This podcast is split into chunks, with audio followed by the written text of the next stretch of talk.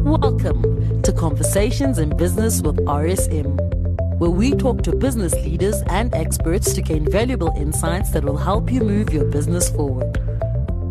Welcome to Conversations in Business with RSM. I'm Andrew Galloway, and I'm a director at RSM South Africa. Today, I'll be chatting to Nyari Samushonga from We Think Code. There's no doubt that Africa has a long way to go in terms of technology and digitization. And We Think Code's mission is to train untapped talent in the technology space and mold them into exceptional software engineers through an education sponsorship program. Nyari is the Chief Executive Officer at We Think Code. She's a qualified chartered accountant with over a decade of experience in the public accounting sector, and she previously ran her own software consulting company. Her expertise lies in bridging the divide between business executives and tech innovators to maximize the value of software. Thank you for joining us today, Nyari. Thank you for having me, Andrew.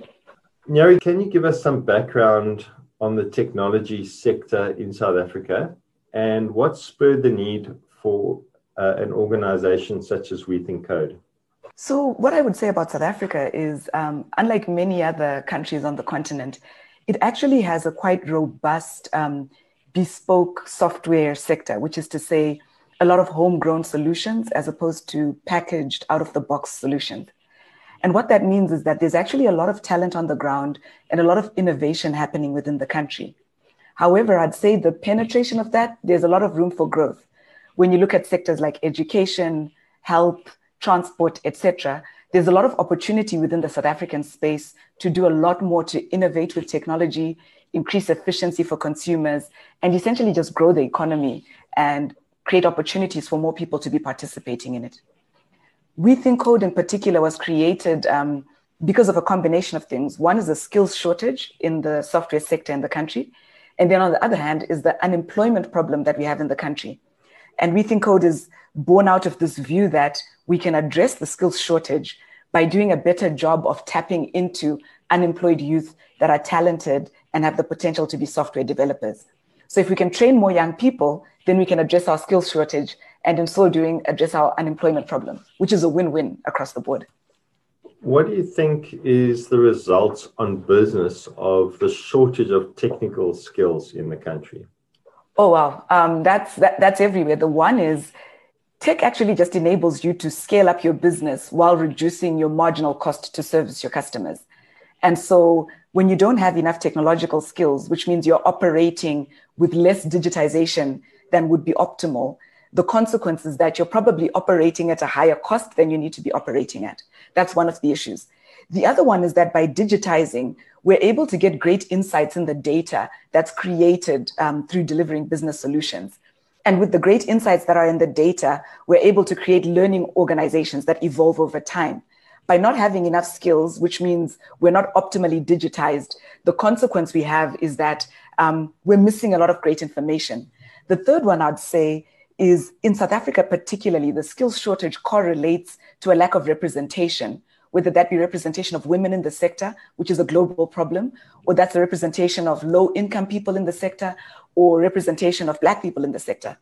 And the consequence of that is the solutions we create are representative of the people that are active.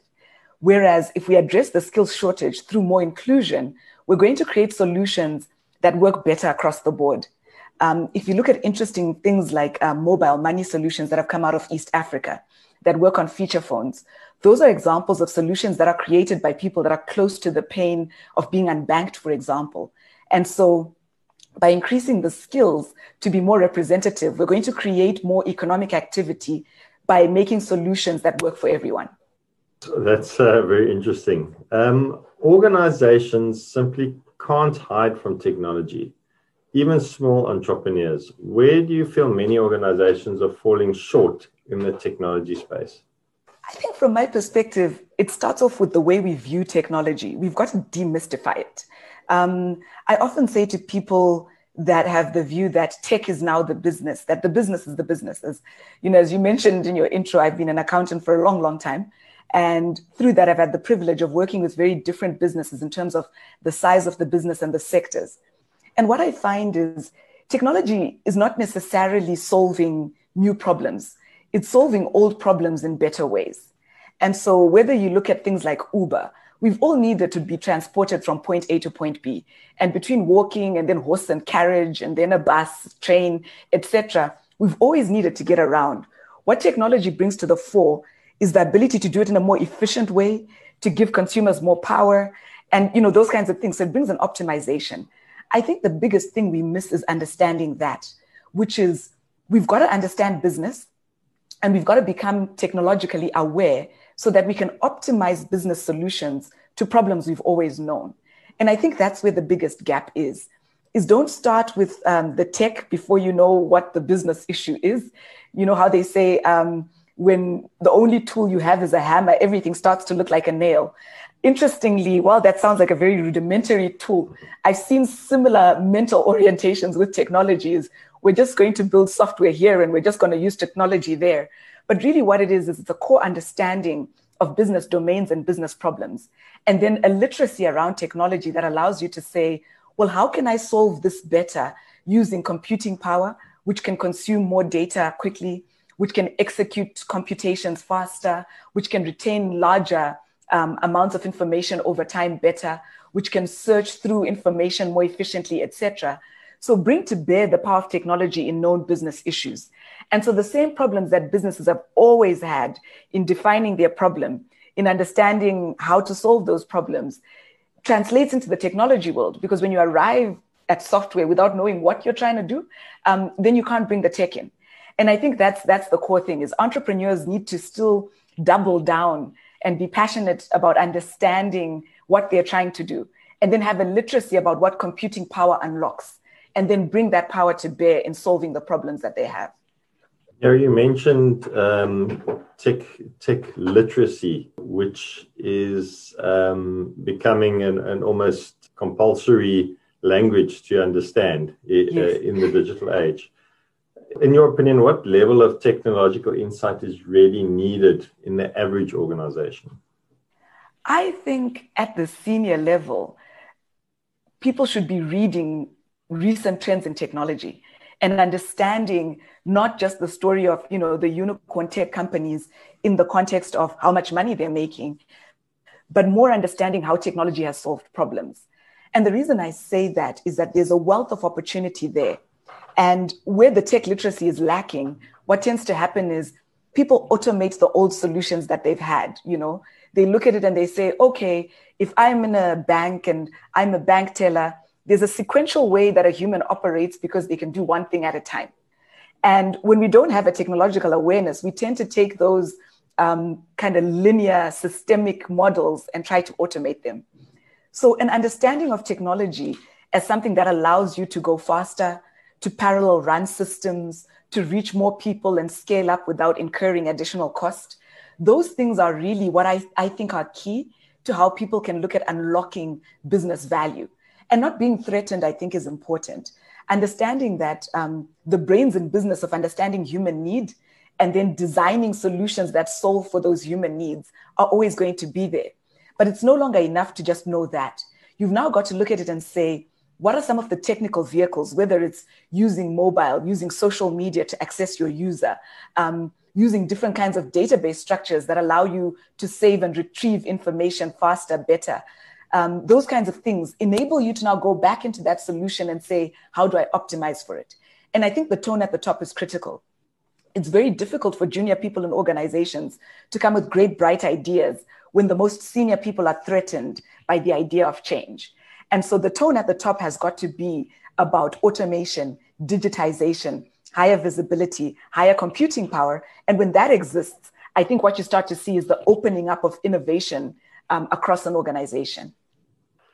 All, all this uh, innovation and tech comes at a cost, obviously, in terms of uh, yes. initial initial capital expenditure uh, and ongoing uh, investment in, into uh, the tech in the company.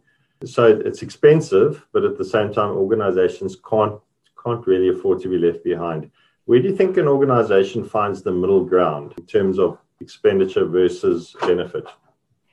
I, I see tech as having two parts. One is definitely an expenditure reduction. The other is the accessing of new markets um, through the reach of technology. Suddenly, your tech goes to places where um, you don't have brick and mortar presence, where your feet can't reach. And so that allows you to scale out and actually increase your revenue side. But on the cost side, in terms of making decisions to reduce cost, I'm quite a pragmatist. One of the things that you'll find with technology is if you look at in South Africa, one of the industries that's a huge user of tech would be banking. And a lot of the banking systems that are innovating rapidly over time are still sitting on the old mainframes that they brought into play decades ago. And they're managing to innovate on top of them, they're managing to create new products, they're managing to delight their customers in new ways while the core tech remains the same. I think the pragmatic view that I take is you don't have to have these big bang change the business completely overnight tomorrow. Look at it incrementally and create small business models with the technical solutions that eat away at the problem. So identify small things that you wake up tomorrow and you say it's better already. So if, for example, you're creating a lot of um, paper forms that require multiple people to handle them, and you've got a high rate of error, and it's slow for you to open an account for a banking customer, and your lead times are anywhere between five days and two to three weeks. There are simple forms you can use that are not an extremely sophisticated technological solution that can very quickly reduce your error rates, reduce your time to completion, and you haven't gone and spent an arm and a leg into moving into cloud computing and AI and all the funky buzzwords, but just understanding very precisely what your problem is, and then picking some low hanging fruit of affordable technology already gains you the ground, it gains you the saving. And then you reinvest that saving into making it more sophisticated and more robust. And by the time you're investing that money, you can already see that you've got a high rate of success there. So you remove the, you know, the risk of failure, which is also a cost, because you double down when you know what you're doing, having done smaller, incremental, affordable things that gave you some bang for your buck up front. So that's the pragmatic view that I often encourage is move away from these pie in the sky silver bullets technology will magically make my world better. It actually won't. The same robust strategic thinking step by step solve the problem eat away at it approach to business i think still wins it's just that over time tech gives you an elasticity and a reach that manual solutions would not Nyari, do you believe there's still quite a, a resistance to change in this area Oh, absolutely, absolutely. Um, and I think it, it is as much in the minds of people that are not technologists as it is in technology. Um, because among ourselves in tech, we are also afraid of redundancy. The industry t- tends to change quite rapidly. And so you master a particular area of technology today. You know, you're running big data centers and all the information is in a big air conditioned room that's buzzing in the back, and your identity is attached to that server room and suddenly someone comes to you and says cloud computing and you know you have an existential crisis who am i now? And so i think we, we talk a lot about the resistance to change outside the tech community but within the tech community um, as our industry charges ahead we ourselves have our insecurities around relevance. But i think the key thing is if i look at myself as an accountant when i started um, back in the day I actually started auditing without a computer and I was using the 15 column piece of paper and casting off of a calculator. And when you look at that, there's a huge amount of time that was invested in manual tasks um, as opposed to the more cerebral, discretionary thinking type tasks that I needed to do as an accountant.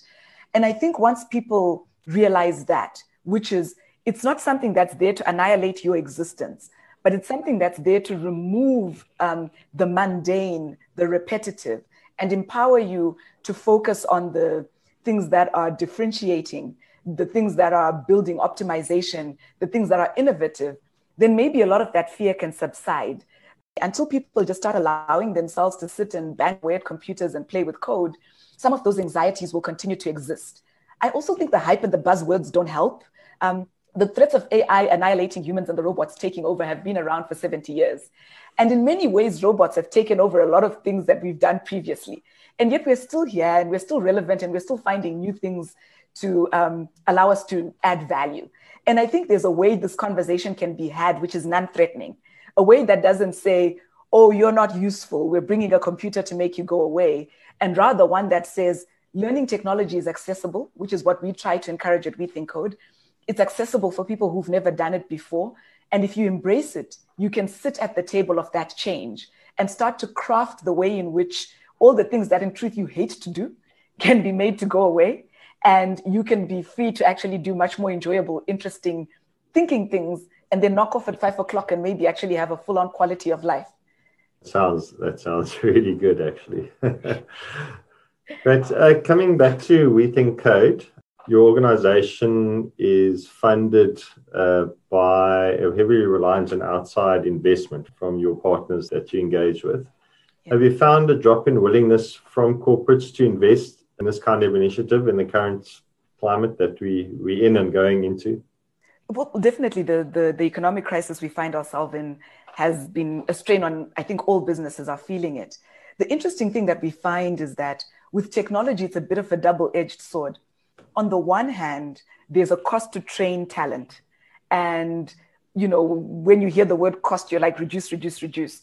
But as you would know, Andrew, you can't save your way out of every problem. Some of them you actually need to spend out of. And what we've seen in the current climate is a rapid increase in digital adoption. And a rapid increase in digital adoption means an increase in the need for digital talent. And so, what we're finding is actually an increased interest in the talent we bring. But with the strain in cash flows because of what the economy is, is a lot of questions around how do we structure the model differently so that we can still deliver that talent to where it's needed more than before this pandemic, um, while catering for the fact that not everybody is cash flush right now.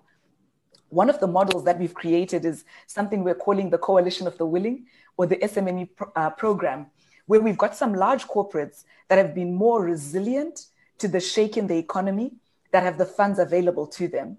And we've got some small SMMEs that have a need for the talent quite desperately, actually, but not the cash to invest into an organization like ourselves. And we're finding a way to create an ecosystem where we think code sources young talent and trains it, corporate sponsors pay for it, and SMMEs are able to absorb it and use it in their businesses. So those are some of the models that we're using to weather the storm because I think there's consensus around the board that now more than ever, digital talent is really needed, and organizations like We Think Code um, become critical in that value chain. Uh, Nyari, you spent a number of years working as a CA before moving into a technology firm and then uh, starting your own software consultancy. So you've had quite a clear focus in your career path so far. Yeah. What is your advice to organizations in getting up to speed in the technology space? I would say play with it. Um, and this, this was my big inhibitor in hesitating to cross over is I just felt I had invested a lot of time in becoming quite an expert in my field as an accountant and being quite respected and competent in that space. And it was incredibly intimidating to jump over and touch this thing and be a complete novice. So to go from having prowess and respect to being utterly clueless and sitting next to a graduate straight out of university and they are just running circles around you. And so I have huge empathy for why that's intimidating because I've, you know, I've walked that gauntlet. But my take on it is don't just read about it, play with it. Find ways to engage it, whether that's playing games, which are known as an entry drug into software, or that's using different applications and websites and being aware of you know how they're engaging you as a user what solutions they're serving up to you. Actually play with it. Um, many years ago when i was in audit i remember working with a partner whose uh, pa actually had to print his emails so that he would know what we were communicating to him. And i still have one or two clients. That happens. And i think to me that's that's that's where the problem begins is yes, it's uncomfortable to, to start with when you know you, you feel quite accomplished and quite comfortable in what makes you effective.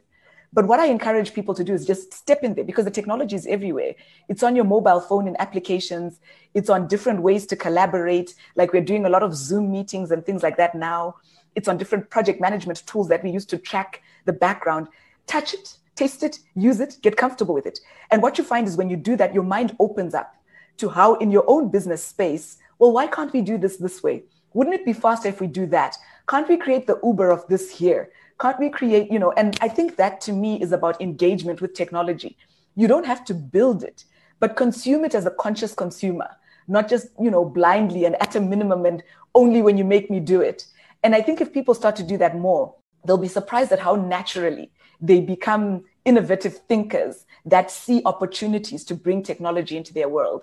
It won't bite you, it won't kill you, but if you try to ignore it, it will leave you behind. And I think the consequences of being left behind are decidedly more catastrophic than the temporary discomfort of stepping out and trying to do something with something that's unfamiliar. So, you know, the age old comment of when was the last time you did something scary?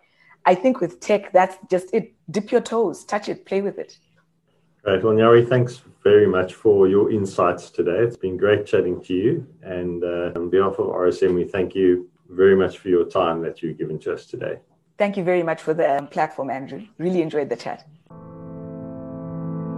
That was Conversations in Business with RSM. Experience the power of being understood. Experience RSM. Visit rsmza.co.za